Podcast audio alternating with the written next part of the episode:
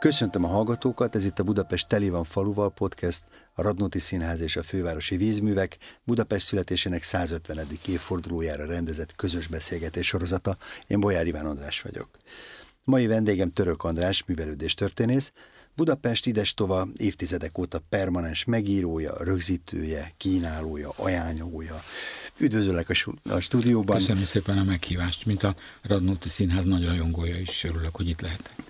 Én is örülök, már csak azért is, mert hogy a kezemben van egy viszonylag friss könyv, nem is tudom, mikor jött ez ki. Májusban. Májusban jött ki, tehát nincs még fél éve. A Budapest könyv a lakonikus címe, az egyszerűség kedvéért. A korábbiaknak azért más címe volt, nem?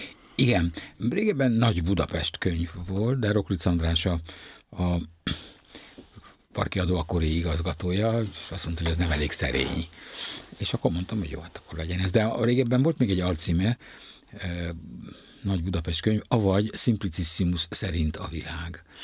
Mert a első nagy átdolgozásakor úgy éreztem, hogy a fikció irányába kell elnyomni, hogy nem elég meggyőző vagy sokat mondó, és akkor hát Simplicissimusnak volt egy alter egoja, Complicatus, akivel állandóan antagonisztikusan vitatkozott, meg volt néhány másik latin nevű barátom, aki mögött igazi emberek voltak, de az egy kicsit így fikcionalizálva volt. És most, mikor az újabb átdolgozást eldöntöttem, úgy éreztem, hogy meguntam ezeket a szerepeket, ezeket a trükközéseket, hogy teltek múltak az évek, ahogy a diafilmekben is szokott lenni, és most már úgy érzem, hogy nagy idők tanulja vagyok, sokat láttam, és én beszélek, és passz. Így van. És attól az is hozzájárult, hogy, hogy a Narancsba volt egy tulajdonképpen nagyon dicsérő kritika róla, az, az, az, annak a könyvnek, de Benedek Szabolcs csúnyán megfricskázta a Simplicissimus kimódoltságát, és most ugye elolvasva újra nagyon értem, hogy mit mond. Úgyhogy nyugdíjaztam őket, és sokkal egyszerűbb a, a narrációs szerkezete. Így van, és hát végülis akkor ebben a könyvben, ez egy bő 500 oldalas könyv, nagyon sűrűn írva, ugye Török András fogja a kezünket, te viszel bennünket végig a városon. Így van. Ez a műsor arra fókuszál, hogy milyen sokféle falu van ebben a városban. Melyik a te falud?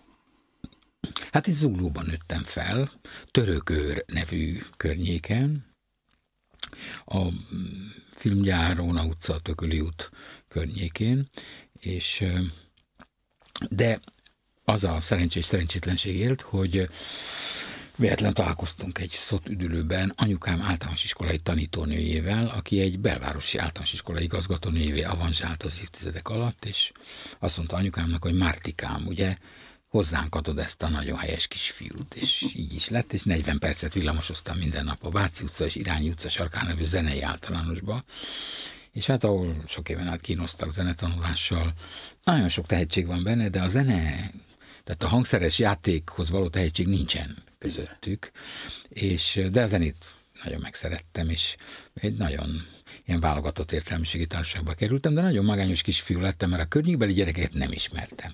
Tehát nem voltak barátaim, és amikor kitört a szünet, akkor ilyen rettenetes magányosság tört rám, mert nem volt senkivel játszani, míg ugye most már a különböző modern eszközökkel ez olyan, mintha nem is szünetelne az iskola egyáltalán. De volt napi kétszer 40 perced, amikor tudtál bámészkodni a villamossal. Az biztos. Na ez, tulajdonképpen a város iránti rajongásom az, az, az ott kezdődött. A 44-es villamossal jártam, akkor bukfenc típusú villamosok jártak, biztos ismered, hogy középen volt két bejárat, és ilyen rács volt, amit le kellett akasztani, meg vissza lehetett akasztani, és azért hívták bukfenc, amikor megállt, akkor egy picit így árnyalatni bukvencezett. Azt nem, nem érzékeltem. 56-os volt talán a legutolsó, ami még ilyen Aha. kiakasztatós, beakasztatós rendszerben működött. És, és akkor ott, ott, álltam a peronon, és úgy föl volt húzva az egyik, és úgy úgy a másik ez elég, hogy felszálljanak, leszálljanak, és amikor ott nagy tömeg volt, akkor néha egy mérges kicsi öreg úr úgy félretaszított, és úgy leakasztotta az enyémet, és különben úgy éreztem magamat, mint egy hajós kapitány, hogy úgy suhant el előttem a város, és minden nap figyeltem, hogy jön-e az a néni, vagy az a csinos lány, és megfigyeltem a házakat, tetőket, szobrokat, mindent. Úgyhogy a város megfigyelése az akkor kezdődött. Tehát negyedikes koromig vitt anyukám, de negyediktől nyolcadikig már, már nem, és akkor hát tulajdonképpen klassz volt. Szóval azért nem volt rossz gyerekkorom, nem panaszkodhatok. Megesküdtem volna, hogy te egy tőcsökös belvárosi vagy, de ezek szerint zuglói. Az utóbbi időkben azért már belvárosban élsz inkább, nem? Abszolút, abszolút, abszolút. Onnan Zuglóból a József városba költöztem a Népszínház utcából, örököltem egy lakást, és aztán a Lipót városba költöztem, az Alkotmány utcába, aztán onnan, hát bel, belvárosba, igen, ötödik kerületbe.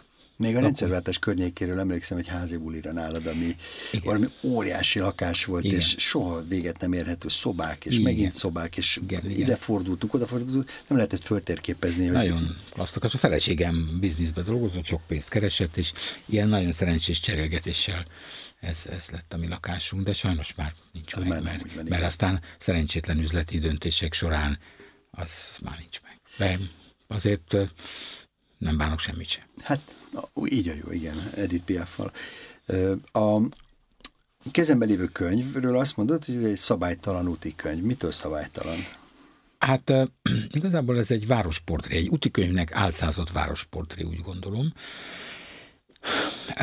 Először is engem a régi és az új is érdekel. Azért az útikönyvek azért ilyen régiség túlsúlyosak szoktak lenni, hogy, meg hogy mikor épült, mikor égett le, hogy építették újjá.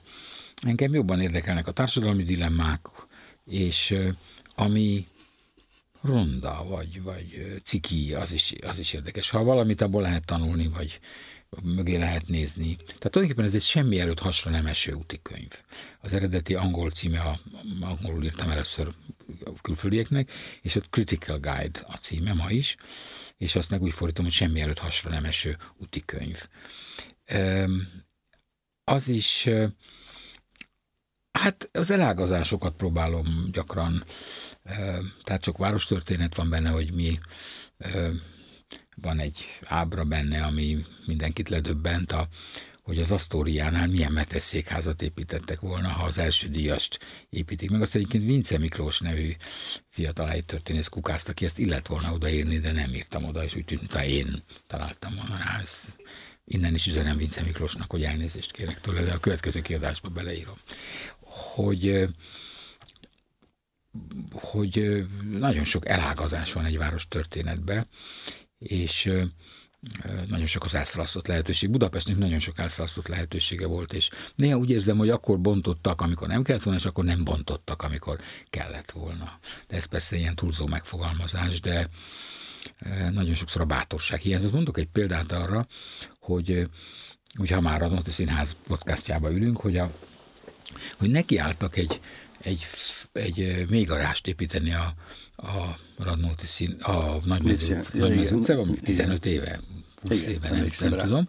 És uh, már föl is vonult a építettünk, egyszer csak valami helybeli nyomásgyakorló csoport, néhány lakó, akik nem is voltak bejegyezve, mint egyesület, azok valahogy megakadályozták a... Hát a platánfákat védték. Aha. A elsősorban a, a, a fák védelmében léptek tudsz, föl. Akkor ebbe többet tudsz, és lehet, hogy volt ilyen természet, de ez nem derült ki egyáltalán.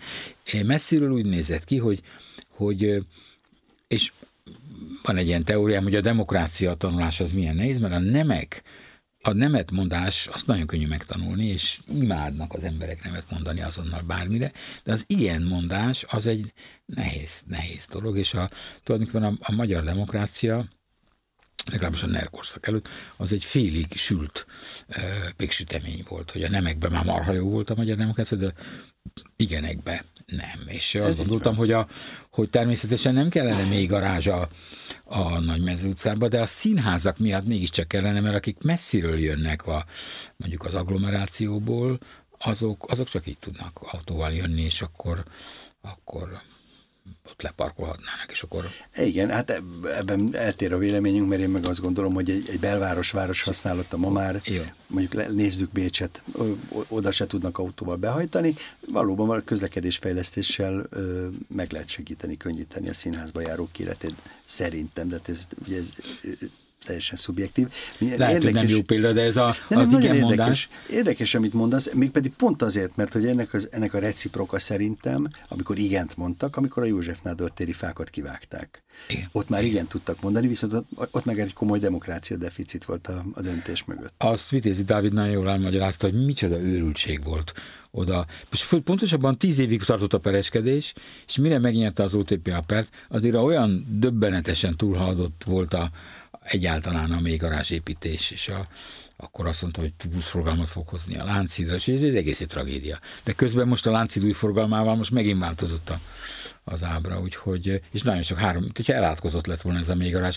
három vagy négy évig nem is nem is nem működik. tudom, hogy működik-e. Egyébként Most éppen működik, éppen megnéztem, mert nagyon sokáig el volt zárva, arra Igen. szoktam elbiciklizni, és mindig megnézem, hogy na, működik-e vagy nem. Igen. Most már megint. A, nem az első könyved, sőt, sokadik. Hány könyvet írtál eddig?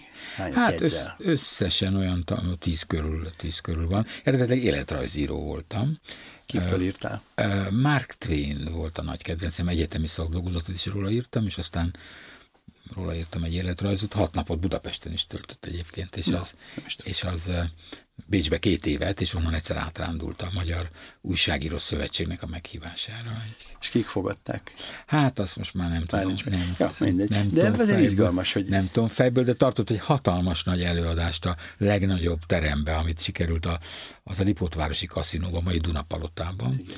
És akkor azt írták a másnapi újságot, óriási nagy siker volt, hatalmas nevetések voltak, de egy másik, egy jognyomozó újságíró, az csodálkozott, hogy hát ennyien tudnak angolul, magyarul Budapesten, és kiderült, hogy senki nem tud, de találtak egy amerikás magyart, aki azt a dialektust is értette, ezt a déli tájszolást, amit Mark Twain beszélt, és megbeszélték, hogyha valami vicceset mond, hogy meghúzza a bajuszát. És akkor így is volt, és akkor hatalmas, akkor bültek a rögéstől a híres nemzetközi írosztán, nagyon jól sikerült az egész.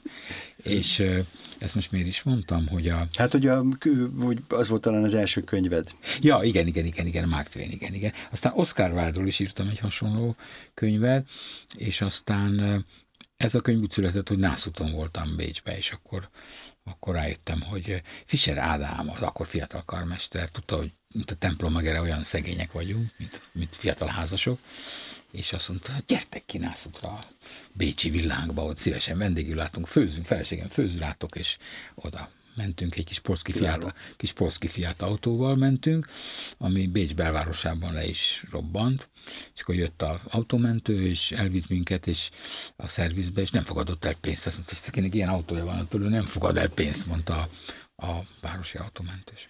Na és akkor ott, mivel nem, nem ismertem Bécset, akkor elmentem a Shakespeare és and Company, Sterngasse kettőben, biztos minden Radnóti Színház látogató jártott, ha még nem, akkor erősen ajánlom, és akkor mondtam ott, hogy szeretnék egy Bécs úti könyvet, de nem ám azt a hagyományosat, ami templomokról szól meg, hanem hogy az igazi Bécsről.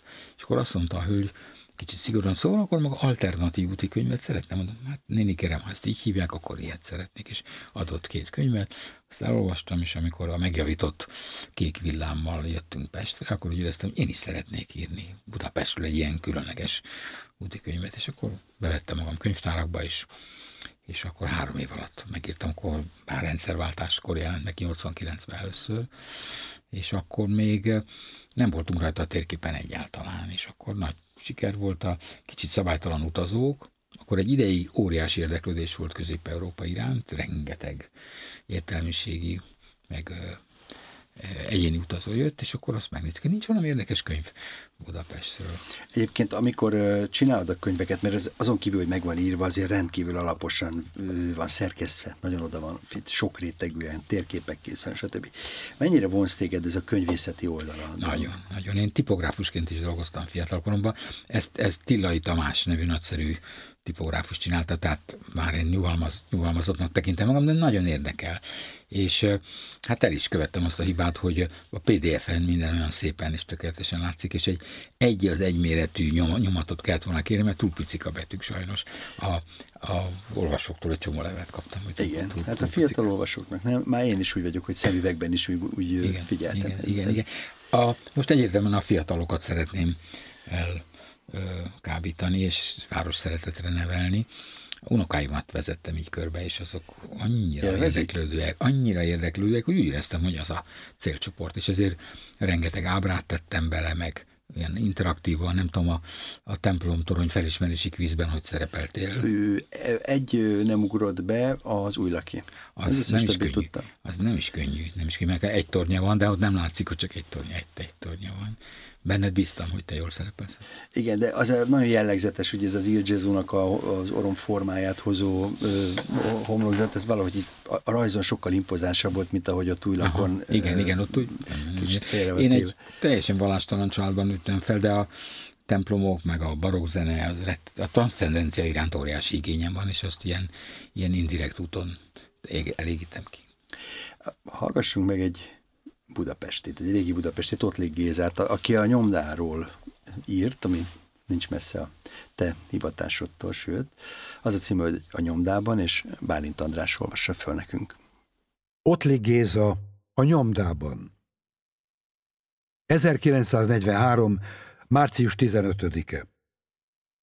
A Kossuth Lajos utca és a Szép utca sarkán, a magkereskedés dohánytősde műköszörűs helyén Valaha Landerer és Hekenasz nyomdája állott.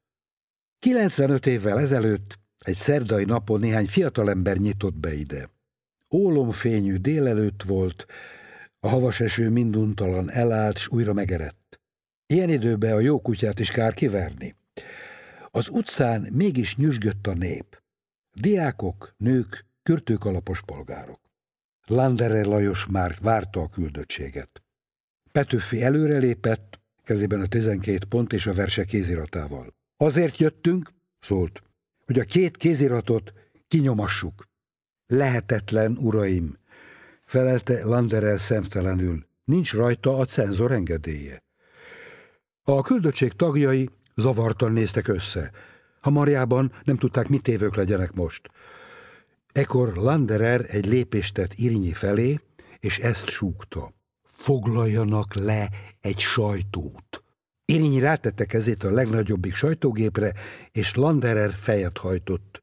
Az erőszaknak nem állhatok ellent. Habozás nélkül munkába fogtak. A nyomda kékzubonyos munkásai, akik némán figyelték a jelenetet, most megmozdultak. Éljen a sajtószabadság! Kiáltották. A két kéziratot szétvagdalták, és tíz betűszedő lázas sietséggel kezdett dolgozni. Azután megindultak a gépek, s fél tizenkettőre Irinyi kiránthatta a hengerek közül a Mit kíván a magyar nemzet legelső festéktől nedves példányát. Kilépett fel az utcára, és meglobogtatta a feje fölött. Tomboló lelkesedés fogadta. A nap dátumát harsogta az emberek közé, hogy tanulják meg. Megtanultuk. Ez a keltezés zsebnaptáromban ma már pirossal van nyomva. Valamennyien ismerjük a nap részletes történetét, úgyhogy ezt a nyomdai jelenetet is fölösleges volt elmondanom. Mégis elmondtam, mert jól esett elmondanom. Figyeljünk csak erre az összejátszásra, a nemzetnek erre az öntudatos cinkosságára. A művelt, higgadt, ötven éves nyomdatulajdonos súg a forradalmároknak, jól érzi ő a jelenet nagyvonalú szimpadiasságát. Pusztán szerénységből súg, nem óvatosságból, hiszen ezt a súgást még Bécsben is tisztán fogják majd hallani. De Landerer nem kíván tolakodni. Beéri a halk szereppel, a mellékességgel, és mégis megtesz mindent. A pilvax gyerek embereinek lázas a feje, olykor súgni kell nekik. Még sincsen zökkenő. A csodálatos összjáték viszi előre az óramutatót, mert valami módon egyet gondolnak mindannyian. Landerer és a diákok, Rottenbiller Lipót alpolgármester és a nyomdászok, a városi tanács és az utcanép. Milyen egyszerű ez, Uramisten, és milyen bonyolult egyet gondolni. Vigyázzunk! Az ilyen gondolat igaz és jó, és ám bár sugárzóan tiszta, mégsem tudná senki más megfogalmazni, mint a költő. Politikus, bölcsész, tudós meg se kísérelje.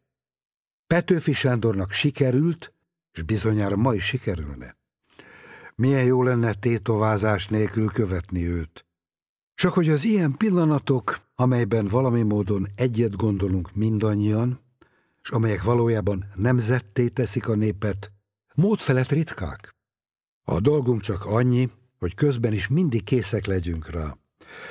Maradjon a lelkünkben egy szöglet fiatalon és tisztán, mint Landerer cégtulajdonos polgártárstak maradt. Nekem egy az a gondolat hát emlékezetessé, hogy, hogy milyen jó elmondani ezt a történetet újra. Igen, igen. És mi, mint a gyerekek, mikor kérik, hogy 30-szor is, hogy igen. meséld el ugyanazt a mesét. És ezt érzem ebben a Budapest könyvben is, hogy nagyon sok dolog van benne, amit ismerek, de jól esik újra uh-huh. találkozni vele, meg a török András féle változatot uh-huh. megismerni, hogy te hogyan látod. Uh-huh. Általában itt ilyen szeretem témák vannak túlnyomóan. Ha kéne írnod egy nem szeretem Budapestet, az hogy néz neki? Van-e egyáltalán a fejedben egy ilyen rekesz, amiben a nem szeretem Persze, dolgokat? persze, persze, persze. Hát a, a gányolás és a sufni tuning az, az nagyon-nagyon-nagyon elszomorít. Az emelet ráépítések például ez az egyik olyan szörnyű jelenség Budapesten. Itt a Radnóti mellett is van egy, sőt a Radnóti épületén is van egy emelet ráépítés, amit egyébként én kedvelek. A mm, utca másik oldalán az, az nagyon magas színvonalú, az nagyon tetszik nekem is. Vannak jó kis, tehát erről szó nincsen, hogy nincsenek jó. A Bécsbe arra felfigyeltem, hogy ilyen nagyon-nagyon jó dolgok Igen. vannak. Nagyon jó Igen. dolgok vannak.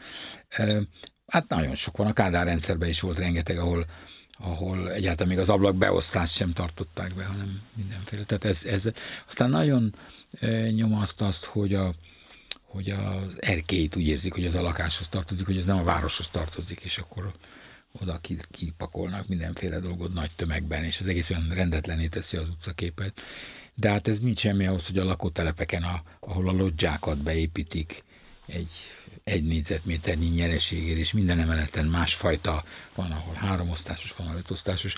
Azt hittem, hogy ez egy jelentősen magyar dolog, de egyáltalán nem. Sem. És ahogy keletre megyünk, még sokkal, sokkal, sokkal, sokkal, sokkal olyanabbak. De... Évelején, mikor Ukrajnába jártam, akkor pont ez volt az egyik ilyen nagy élmény nézni, hogy mindenki megpróbál egy fél négyzetmétert nyerni, és még tolja ki az erkét, és még, és fölfelé is egy kicsit meg oldalt, szóval próbál mindenki Én csak Erdélyben láttam Csíkszereda környékén, hát Igen elszomorító. Hát aztán a szobrok, én nagy szoborbarát vagyok, és hát ez egy kimeríthetetlen tárháza a ciki szobroknak, az, az, az, az nagyon-nagyon súlyos. Nagyon sokáig versengtek a rossz szobrok, de most van egy egyértelmű nyertese a rossz szobroknak. Na melyik a? És ez nem más, mint Kesjár Csaba szobra, nem tudom, ismered de a Róna utca és, nem. és Tököli utca. Szerintem láttam fotón, de nem gondoltam, hogy az közszemlén van valahol.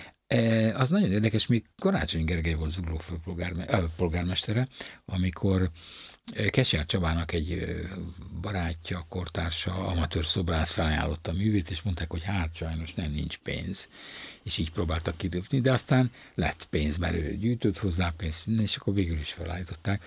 Leírhatatlan az a amatőrizmus, és és jól ismertem Kesjár Csabát, a szomszédházban lakott, és ebbe adtak ők volt, és minden rosszba bele ráncigált engem meg a házba levő gyerekeket, és Hát aztán nagyon drukoltam, hogy nagy ember legyen. Egy híres autóversenyző volt, hogy a hallgatók egy része talán nem tudja. Így van, Sőt, így van. Az első nagy nevű De nagyon fiatalon, a Forma 1-es versenyző, a papája jól menő autószerelő volt, és nagyon szeretett volna ő is Forma 1 lenni, de azt Forma 3-as volt, tehát szépen menetelt fölfelé, Igen.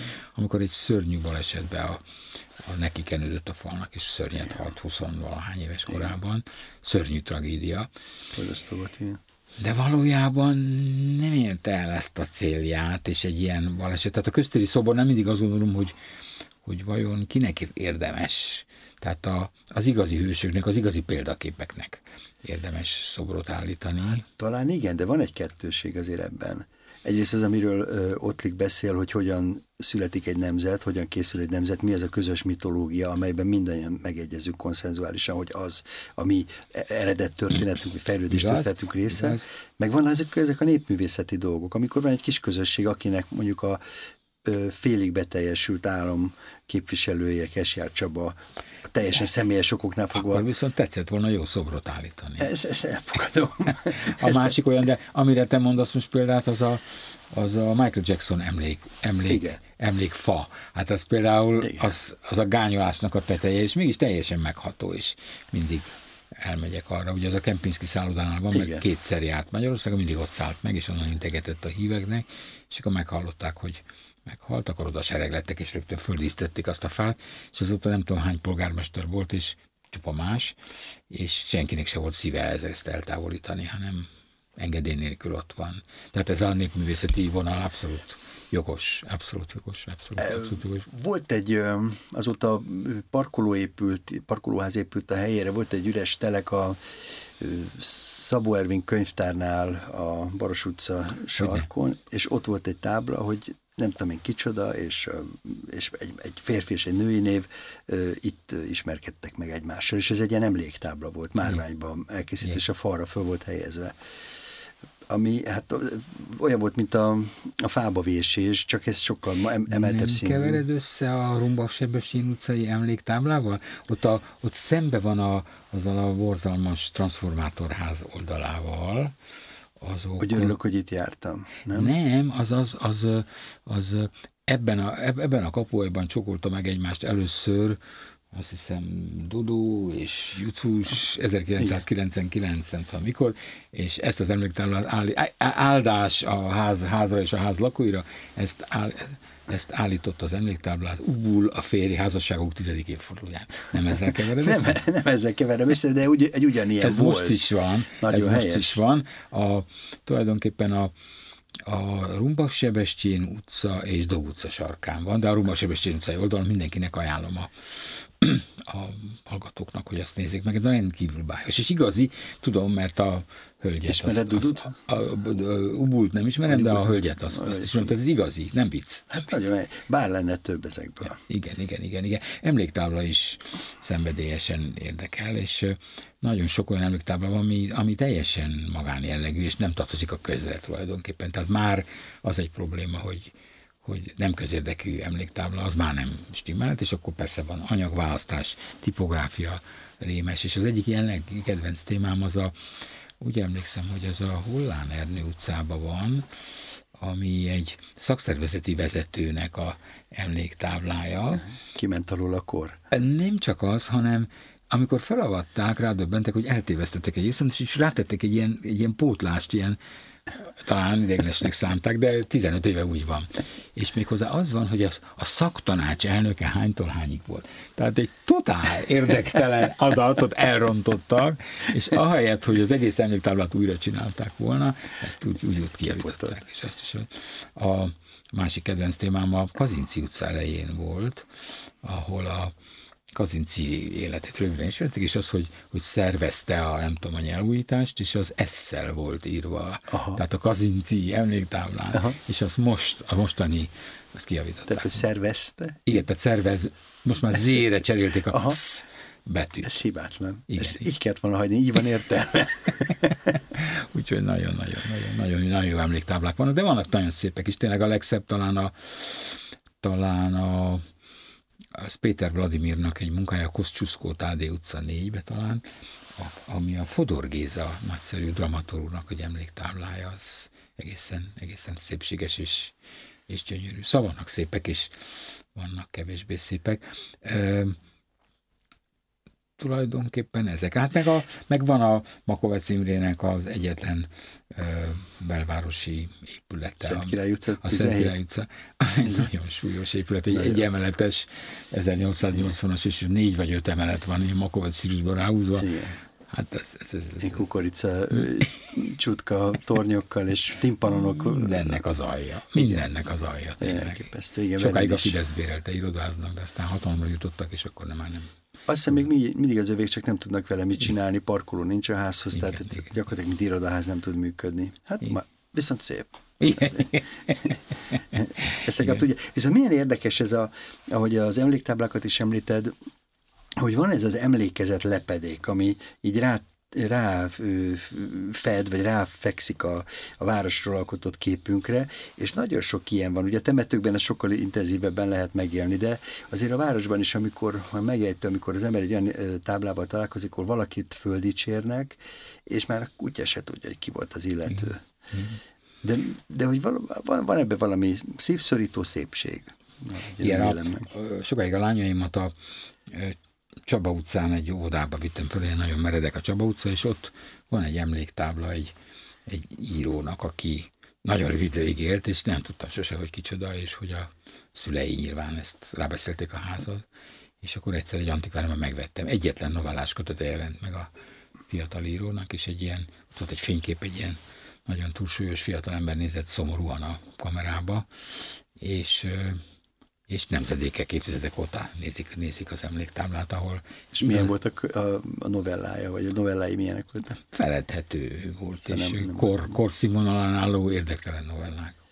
Nevét ne is mondjuk kegyeleti okokból. Van egy novellánk, ami ehhez képest egy erős témát dolgoz föl, Mécs Annának a Ha a hidakat felrobbantják című írása, ezt viszont Mészáros Blanka olvassa föl nekünk. Mécs Anna ha a hidakat felrobbantják. Az volt az utolsó sétánk. Innen indultunk, ebből a megállóból. Felpattant, és azt mondta, mutat valamit, irány a Kossuth tér. A mozgó lépcsőn értem utol, kiabáltam, hogy de nagyapa, a metró nem áll meg ott. Persze, persze, a tüntetés miatt. Félnek a néptől. Nem, csak felújítják, okoskodtam. Te mindennek bedőszemesém. Én a Panni vagyok, mondtam, bár tudtam felesleges. Anyámat egyedül nevelte fel. Nagyanyám egy pártitkárért hagyta ott őket. Nagyapám választotta az Emese nevet anyámnak. Gyere már, Emese, elkésünk! Kiáltotta, és kettessével ugrált lefelé a lépcsőn. Amikor a metró megállás nélkül hajtott át a Kossuth téri megállón, nagyapám kétségbe esetten dörömbölni kezdett az ajtón. Leültettem. Még mindig remegett. Hová visznek, Noncsi? Nézett rám ilyetten. Én a Panni vagyok, az unokád. Mondtam nyugodtan. Noncsi, a hugod, 58-ban diszidált Amerikába. Tudod jól? Ruszkik haza! Ugrott fel fél percnyi bóbiskolás után a Deák téren, kizúdult a tömeggel, és indult tüntetni. Hogy most 56 vagy 89 volt a fejében, nem tudom. Minden esetre, amikor a templom előtt neki támadt egy rendőrnek, négyen kellettünk, hogy valahogy visszatartsuk. Nagyapa, 2017 van. Értsd már meg! Rázta a fejét. Turkáltam a táskámban, elővettem gyorsan egy újságot, hogy megmutassam a dátumot. A nyomtatott dolgoknak jobban hisz. Orosz tempó, virított a címlapon. Gyorsan visszasűjeztettem a táskámba, nehogy összezavarja. A rendőrök jegyzőkönyvet akartak felvenni az esetről. Az arcukba üvöltöttem, hogy hagyják békén a nagypapámat, hát nem látják, hogy... Elcsuklott a hangom. Barmok! Zavartan arrébb húzódtak, mintha fertőznénk. Fél óra séta után értünk a Szabadsághídra. Megijedt, amikor látta le van zárva. Visszafordult, jönnek a tankok, menjünk haza, de aztán eszébe juthatott, mit akar megmutatni, és előre szaladt. A Dunát néztük. Mikor beszéltél utoljára anyáddal? kérdezte de nem volt világos, hogy tőlem, vagy anyámtól, vagy saját magától-e. Anyámmal vagy 25 éve nem beszélt. A rendszerváltás után távolodtak el egymástól, nagyapa az összes fájdalmát hősies hazafiságba folytotta, anyám viszont írtózott a túlzó magyarkodástól. Nem volt olyan téma, amin összeneveztek volna. Azt azért anya megengedte, hogy én átjárjak hozzá. Amikor Angliából hazajövök, mintha én is nagyapám lennék. A történelem összefolyik körülöttem, önmagát ismétli újra és újra. Mintha itthon nem lehetne előre haladni az időben. Tudtad, Pannikám, hogy én mentem át elsőként ezen a hídon, miután újjáépítették? Nézett rám csibészesen, és kihúzta magát. 1946. augusztus 20-án itt fényképeztek le. Ennél a pillérnél. Ezt akartam megmutatni neked. Nancsi jött utánam, sárga kis nadrág volt mindkettőnkön. Ezek az ijesztően tiszta villanások a legrosszabbak, amikor úgy idéz fel 70 éves emlékeket, hogy megijedek, tényleg ott van a múltban. Azokban az időkben, amikor még nem hagyta el senki, saját maga sem. Hazakísértem, megvártam az ápolót, majd az ajtóban megöleltem nagyapát. Szeretlek, emesém, mondta. Nem próbáltam kiavítani. Lefele kettessével vettem a lépcsőfokokat. Siettem ki Ferihegyre. Ezek a hazalátogatások egyre rövidebbek. Egyre inkább idegen vagyok. Egy hete hívott anyám, hogy nagyapa elaludt. Ma hajnalban érkeztem. Megyek a temetésre. Várom a buszt. Igen, hát sok, sokfajta rétege van érzelmileg is a városnak. Nem tudom, hogy neked van egy olyan privát Budapest guide amit soha nem fogsz megírni.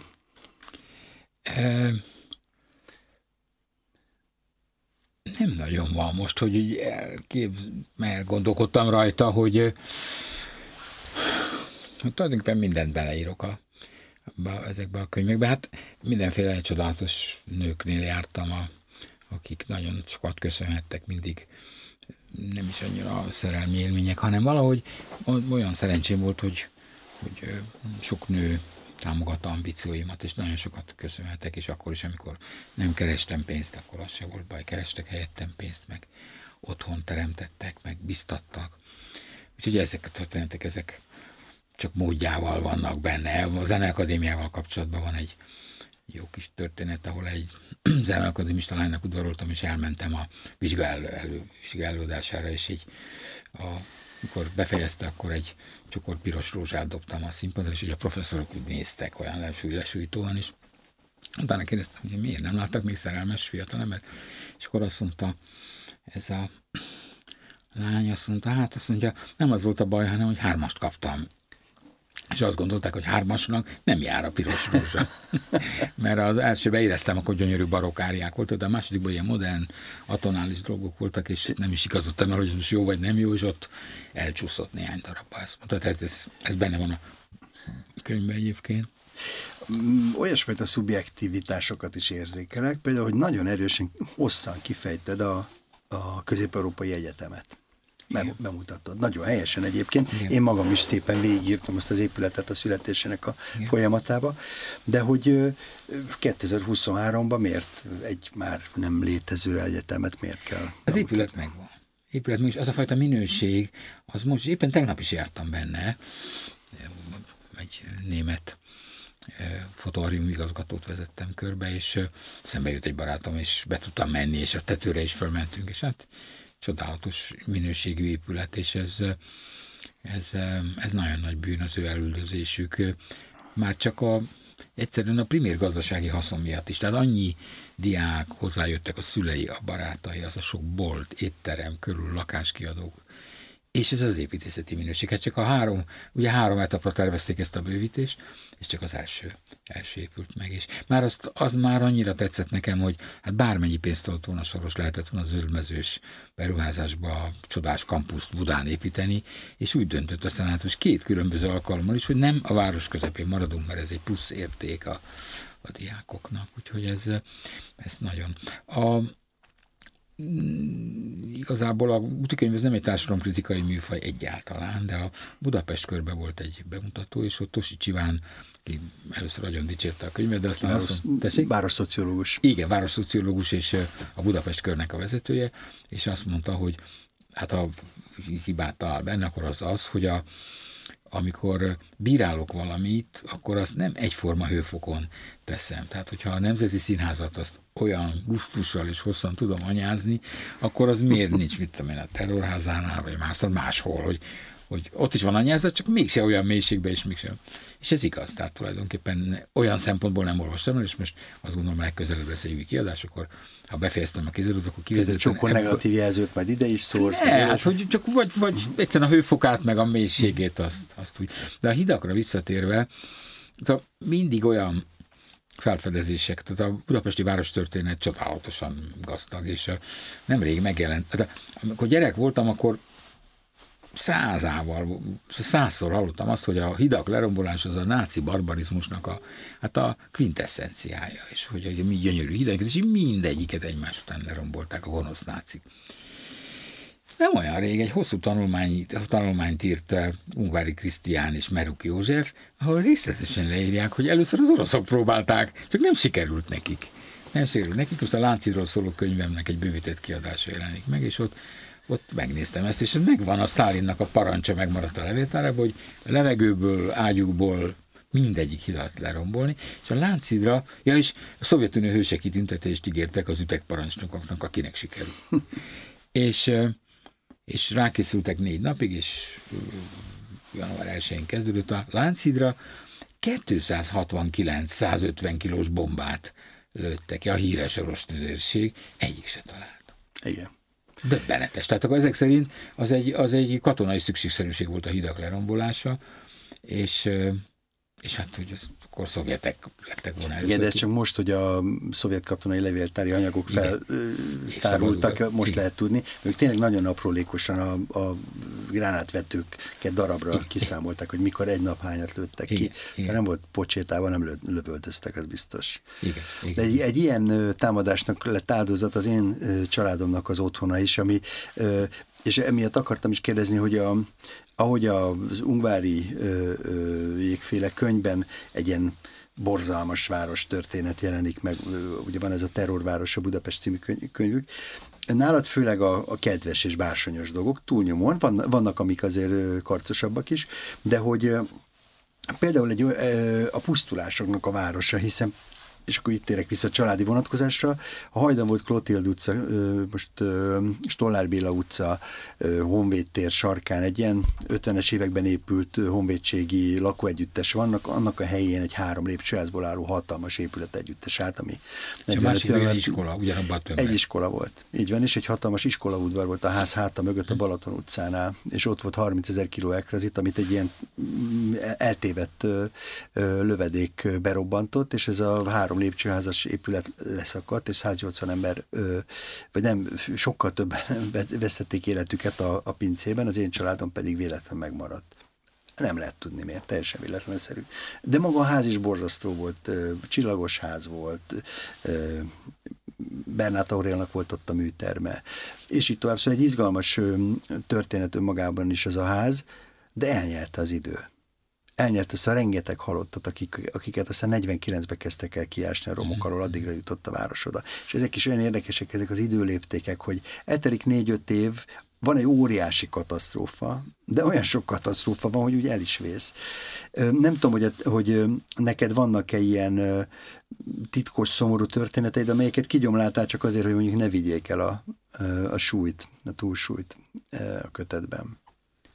Nem, nem, nem, nem, nem. Nem figyelsz nem, ezekre, nem, nem fókuszálsz nem, nem fókuszálok, nagyon sok ilyet ismerek, és és sokan megírták, és, és valahogy úgy éreztem, hogy nekem az a célom, hogy szeressék ezt a várost az emberek, hogy a jó hagyományt próbálják továbbvinni.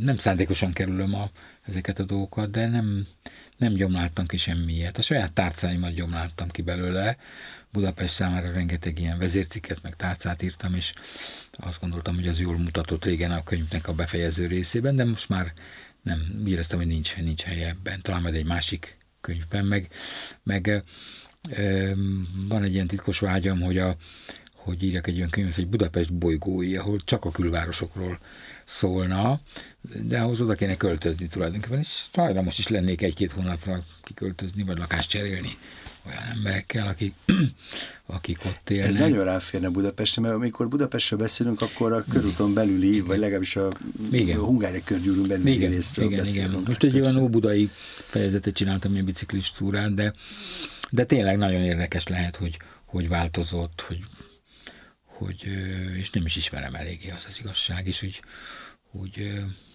lehet, hogy egy pesti, meg egy budai különkönyvet írom, majd meglátom, ez tele vagyok tervekkel, mióta már nem járok irodába, élebedett korom miatt, azért azt hittem, hogy pillanatok alatt megírom régi terveimet, de úgy szétesnek a napjaim, mert csodálatos dolog a szabadság, és akkor kis, kis regényt olvasok, találkozom egy barátommal, kis múzeum, kis ez, kis az, családdal, és próbálok többet törődni. Úgyhogy, úgyhogy nagyon-nagyon kevés olyan ember van, mint a Nádasdi Ádám, aki sokkal többet dolgozik, mint egész életében, és súlyos betegen átesett, és most mindig azt mondja, hogy a biciklit tekerni kell, mert különben eldől. És hogy Egyébként tényleg ez egy izgalmas dolog. Nekem egy ismerősömnek van egy fantasztikus loft épülete és lakása a Soroksári úton. Uh-huh. Amikor az ember onnan kinéz, akkor egy ilyen olyan ipari landscape van, egy városi tájkép, ami lehetnél Berlinben is, vagy uh-huh. nem is tudom, Hamburgban, vagy bárhol, fantasztikus, óriási látvány van, Budapest, de semmi egyetlen egy elem nem jön Ismert vissza, dolog, mint amit egyébként Budapest kapcsán szabadságszobor, vagy a hidak, vagy ilyesmi budai vár sziluettje. Semmi ilyen nincs jelen. Aha. Tehát ilyen szempontból nagyon érdekes, hogyha ki, tényleg megcsinálnád ezt a külvárosi Budapestet, vagy Budapest bolygóit, mert hogy teljesen más Budapest percepciók vannak. És egész életek telnek el Budapesten úgy, hogy semmi közük igen, a igen. belvároshoz. Igen, igen, igen, igen, igen, igen, igen. Ö, vannak csodálatos társszerzőim ebbe a könyvbe, hogy akik barátaimat, akiket megkértem, hogy írjon a legklasszabb szerintem, az most egy új szerző, a Tamási Miklós, aki a Várról ír. Ugye te is a Várban nőttél fel. Igen. Úgyhogy akkor biztos tetszett neked ez az írás, ahol a, megírja, hogy abban a házban, ahol lakik, kik laktak azelőtt, meg hogy a pandémia idején a, a házbástyán tollasoztak, és senki más nem volt Igen. ott körülöttük. Ez, Csodás, csodás. Pandémia alatt én már nem voltam ott, de mi házunknak a sztoriát többé-kevésbé mert az Uri utca 52-t, ezt megértem, megírtam én is. Uh-huh. A, amikor 86-ban elkezdted ezt a Budapest Guide hivatásos uh-huh. uh, írást, akkor talán elgondoltál egy várost, hogy milyen lesz majd Budapest, hova fejlődik. A mai város használatod mennyire felel meg ennek? nem képzeltem, hogy ilyen hatalmas változás. Tehát, hogy kedvenc könyvem volt az Ágai Adolfnak a sétát Pestről Budapestig, ahol ő leírja, hogy az ő életében micsoda döbbenetes változások történtek, és lassanként már az én életemben is ilyen döbbenetes változások voltak. A színek hiánya az, az, az egészen hihetetlen volt, hogy mennyire nem voltak színek a városban. Azt mindig tudtam, hogy jó autót csinálni, az nehéz, nehéz dolog. De egy jó szint kikeverni egy autónak azért az nem egy ördöngőség tulajdonképpen, és annyira undorító színe volt az autóknak, ez nem, máig se értem, csak azt tudom elképzelni, hogy ott is a leg, legmegbízhatóbb eh, pártkádert keverte a színeket, nem pedig a legtehetségesebb színkeverő. E, aztán ugye eljött a proletár reneszánsz ideje, van a e, Hankis Elemér egyik kevésbé ismert könyvében ez a kifejezés, nem tudom, te ismered de Igen, hogy, persze, hogy meg, a, meg is említed a hangist egy adott helyen. Igen, igen, igen, hogy, a, hogy ugye a Firenzében volt néhány száz ember, aki kiélhette a vágyait, és olyan ruhába járt, azt vett, amit akart, és festményeket rendelt, de ez persze kevés. Kevés van ilyen, és a proletár reneszánsznak hívja a hangkis elemére azt, amikor a, amikor milliók megjelenik egy zsillet borotvot, meg is azonnal megveszik, nincs rá pénzük valójában, vagy nincs rendes lakásuk, vagy a gyerekének nincs elég ruhája az iskola, torna ruhája az iskolába, de ő nem muszáj kélni a vágyát, és hogy a reklám az tulajdonképpen így rázódult a posztkommunista városokra, és hogy ez, ez milyen egy furcsa dolog. Stats Turkel amerikai szociológusnak volt a 60-as évek Csikágójáról egy ilyen könyve, ahol azt írja, hogy a, hogy a frissen munkához jutó feketék milyen fantasztikus autókat vásároltak maguknak, holott nem volt rendes lakásuk, meg a családjuk szinte éhezett, de a nagy autó is. Ugye ehhez, ehhez hát hasonló... ez a rendszerváltáskori Magyarország, igen, abszolút igen, igen, így igen, van. Igen, igen, és azért ebből, ebből sok, sok megvolt. Na most a gentrifikációja, a fizikai gentrifikációja a városnak az nagyon tetszik nekem, és ebben az értelemben azt, hogy a, iszonyatos mennyiséget köldött az állam a 2010 óta is a városra, egyáltalán nem úgy, ahogy a budapestiek érdekképviselete szeretné, vagy ahogy a budapestiek szeretnék, de mégis, tehát a terek renoválása és, és rekonstruktúra, tehát ilyen, pár ilyen rezervátum volt, turistáknak szóló rezervátum, és azok már összeértek. Tehát Igen. tulajdonképpen de te úgy használod a várost, hogy elképzelted egyszer? Ezt azért forszírozom, mert nekem volt Igen. egy elképzelésem Igen. arról, hogy ezt a várost én hogy fogom használni, e, és azt érzem, használom. hogy ki vagyok szorulva a legtöbb helyről, mert nem nekem szólnak Aha. ma már. Én úgy érzem, hogy minden az enyém a városban. Én mindenhol bemegyek, megnézem, pártolom az újat. Tehát van, a, van ez a 12-es lista a modern lokálpatriota, hogy viselkedik, és kicsit szerintem magamról mintáztam. Volt egy sejtésem. Tessék? Volt egy sejtésem. szóval tulajdonképpen a szendvics a város, és lehet benne jó irányba menni, meg rossz irányba menni. Tehát, ha rossz irányba mész, akkor mindig a kenyér, kenyér, kenyér, kenyér, kenyér, unalmas része. A keresztbe akkor, akkor kenyér, majonéz, szalámi, uborka, akkor minden, minden van. Tehát nagyon jó irányba kell közlekedni. És jó, én... meg kell tanulnom használni Budapestet, úgy látszik, ez nekem még... Még csak néhány évtizede élsz. Igen. A pusztító közöny részvétlenség mennyire Budapest specifikus? Ez nagyvárosi jellegű dolog, az emberek egyre jobban bezárkoznak. Én Budapesten látok azért valami enyhülését ennek a ennek a dolognak. Kisebb közösségekben, családokban, tehát sokat pufognak az emberek. Inkább az értelmes összekapcsolódás az, az, az hiányzik. A utca átnevezésekben tényleg van valami szomorú, akkor amikor a Roosevelt teret átnevezték Széchenyi térnek, aki, hát ugye jól tudjuk, hogy hány Széchenyi, már Széchenyi utca az ott van, meg a Persze. Széchenyi látszik ugyanazon a téren.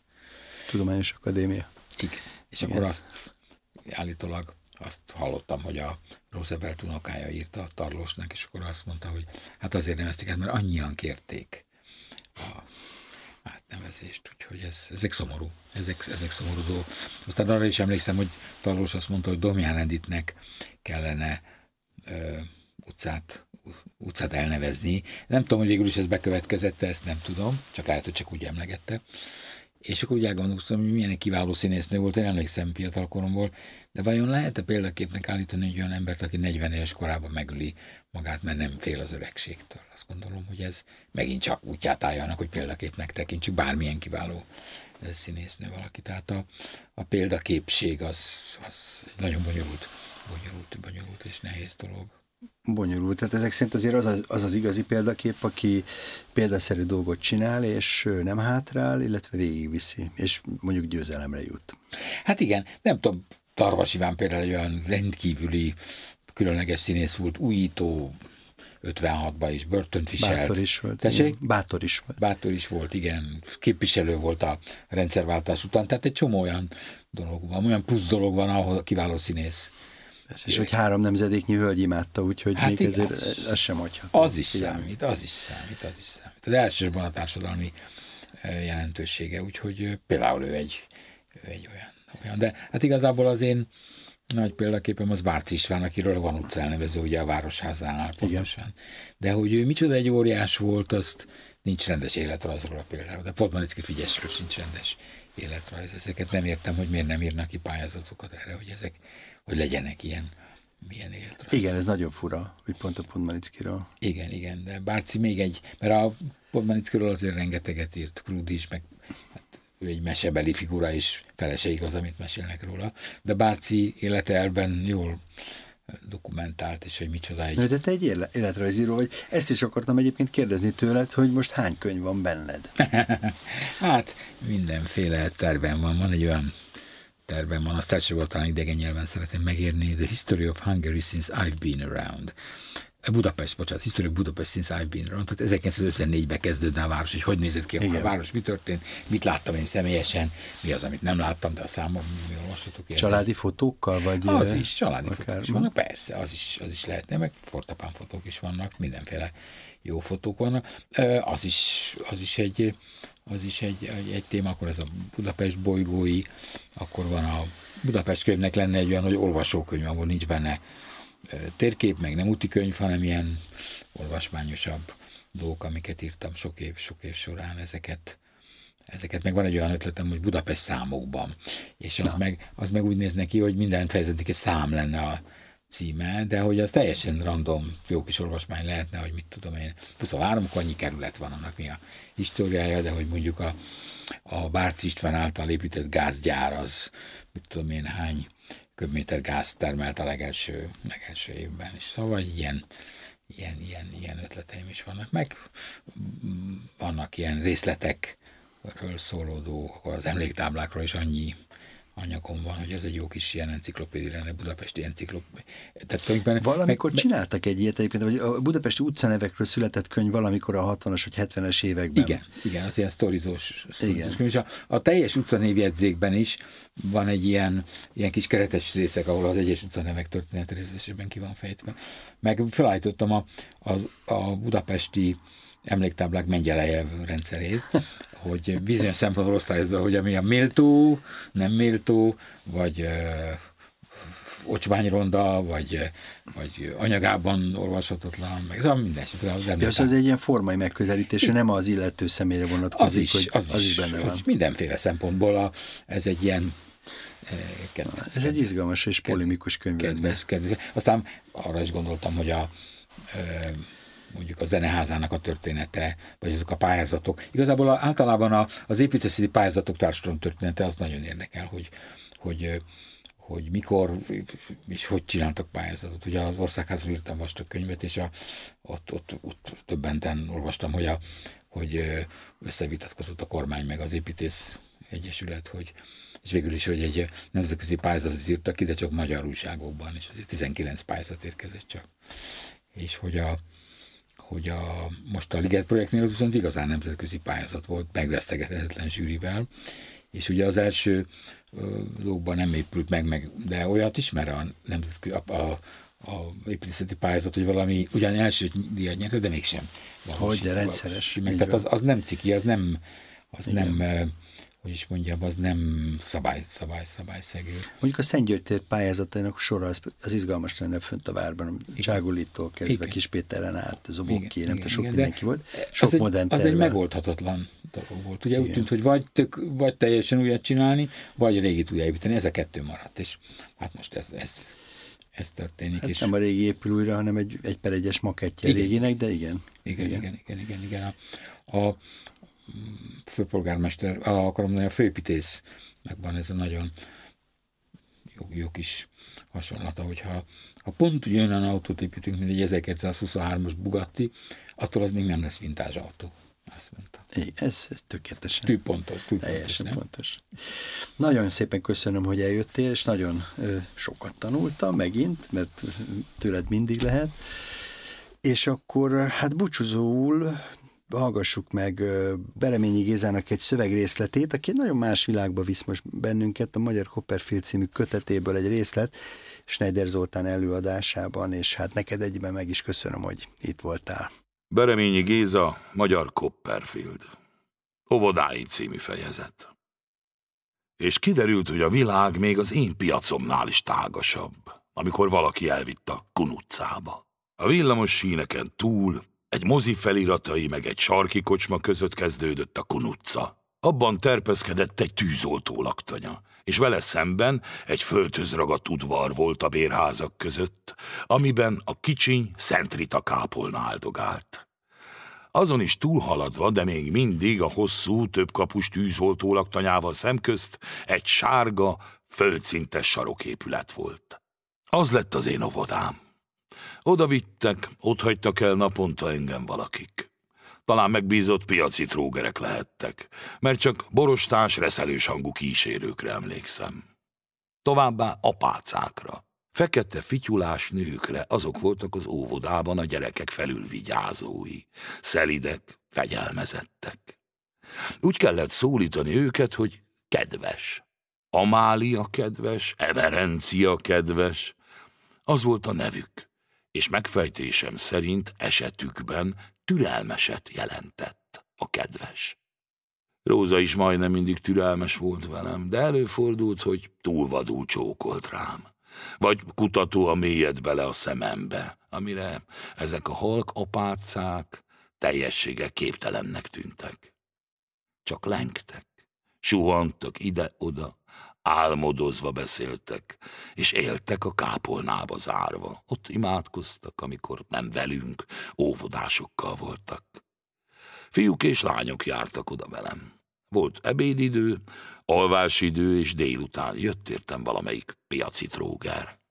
Egyszer aztán senki sem jött.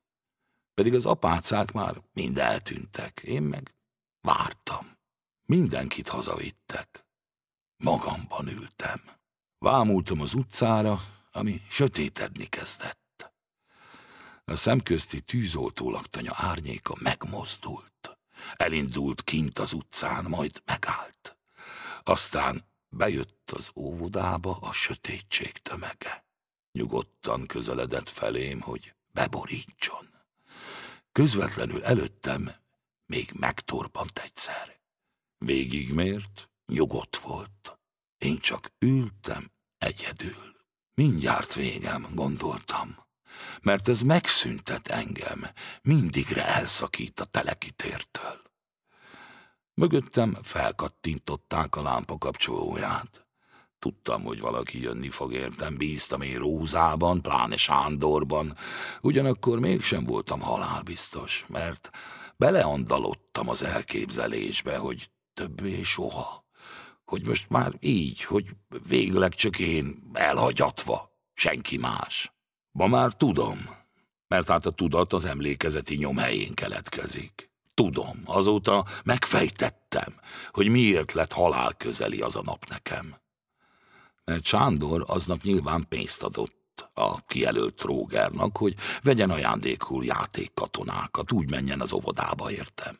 Az illető pedig tudom elképzelni én a mostani felnőtt eszemmel a dolgot. Az összegből lecsípett magának néhány fröccsre valót, kocsmázott egyet, csak azután járt el az utasítás szerint.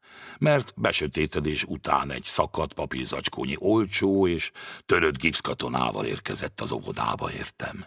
Egy szörnyűre kopott lóden kabátban jött, és arra kért ittasan dadogva, hazudjuk majd a Sanyi bácsinak, azért késtünk, mert játszótéren is voltunk. Jó? A folytatásra nem emlékszem.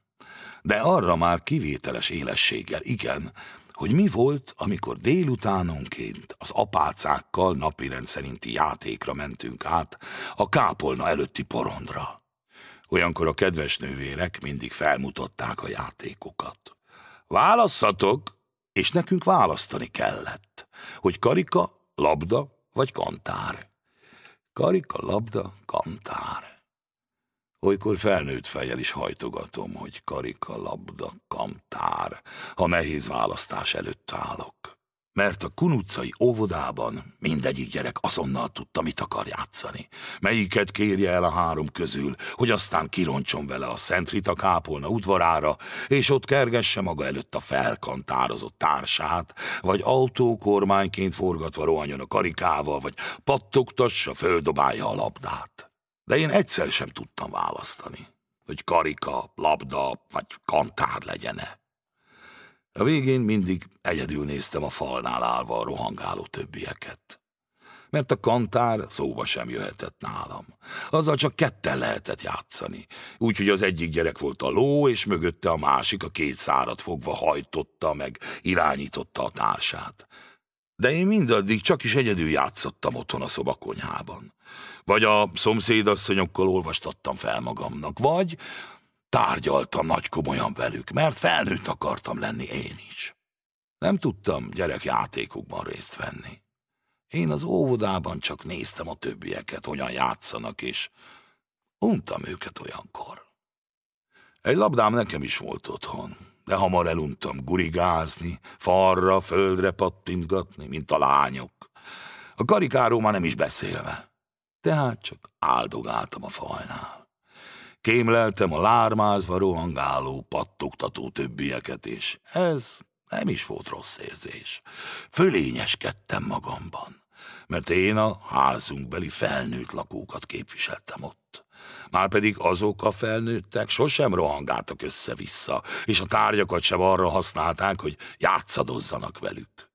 Aztán óvodás társaimmal ellentétben azt is észrevettem, amikor a Szent Rita kápolnával addig összefüggő kunuccai kisdedóvó sárga épületéből egyszer csak eltűntek az álmodozó apácák, és helyettük testes vagy vékonyan idegeskedő nénik lettek a mi felülvigyázóink.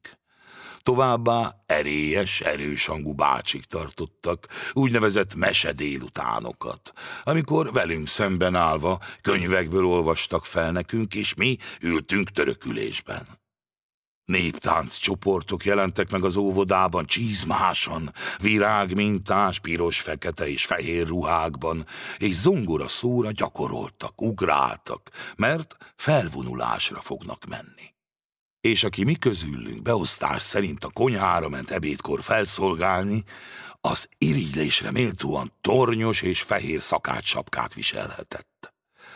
Márpedig én egyszer sem kaptam a fejemre olyat, mivel kis csoportos voltam. Viszont megtudtam, hogy mostantól a kedves nővérek a kápolnában vannak bezárva. Többi az óvodában nem járhatnak át. Még az utcára sem mehetnek ki, nem mintha vala is láttam volna ott őket. Labda, karika, kantár se volt azután. Bár ebben már nem vagyok biztos, mert hamarosan másik óvodába kezdtem járni. De előtte még volt egy emlékezetes utolsó találkozásom az apácákkal. Mivel az óvodások továbbra is játszhattak a Szent Rita kápolnánál az udvaron. Ácsorgás közben még a többiek fogócskáztak, Nekem ott szemembe tűnt, hogy három egymáshoz hajló arc a fityulája fekete keretéből néz ki a kápolnából ránk, függőleges rácsvasakhoz hajolva. Három kápolnába zárt kedves nővér, akik már nem jártak át hozzánk. Fiatalok voltak mind a hárman, úgy rém lett, gyönyörű szépek, és fényes szemükkel szeliden révetegek mint a beteg asszonyok az udvarunkban, akikről lemondott az orvos. Oda mentem alájuk, és szóltam nekik. Mikor jöttek ki? Ezt kérdeztem tőlük.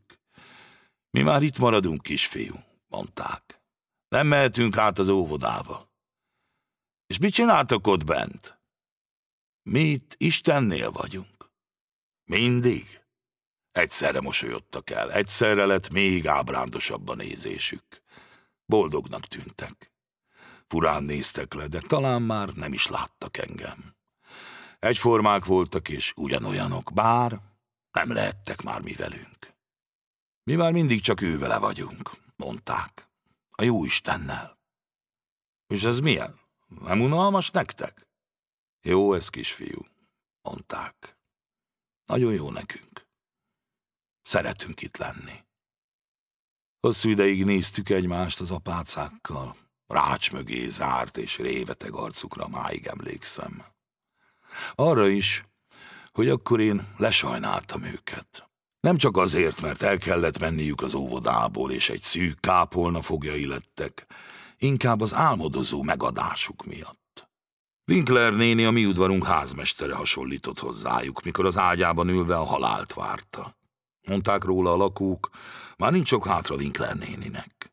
Ő meg halkan énekelgetett az ágyban. Ez volt a Budapest Teli van faluval podcast 8. adása. Ez és valamennyi beszélgetésünk meghallgatható a Radnóti Színház Spotify gyűjteményében, valamint a webfolyóiratom a Vulkán oldalán www.vulkanfolyóirat.hu. Köszönöm, hogy velünk tartottak. A kilencedik beszélgetésünkben Zubrecki Dávid urbanista blogger lesz a beszélgetőtársam, aki magát csak építészeti mesemondóként definiálja, tartsanak legközelebb is velünk, és addig is használják úgy, járjanak, keljenek városunkban azzal a szeretetteljes figyelemmel, hogy közben tudják, Budapest teli van faluval. Podcastünk népszerűsítésében a Radnóti Színház média partnere a Magyar Narancs, politikai és kulturális hetilap, valamint annak online változata.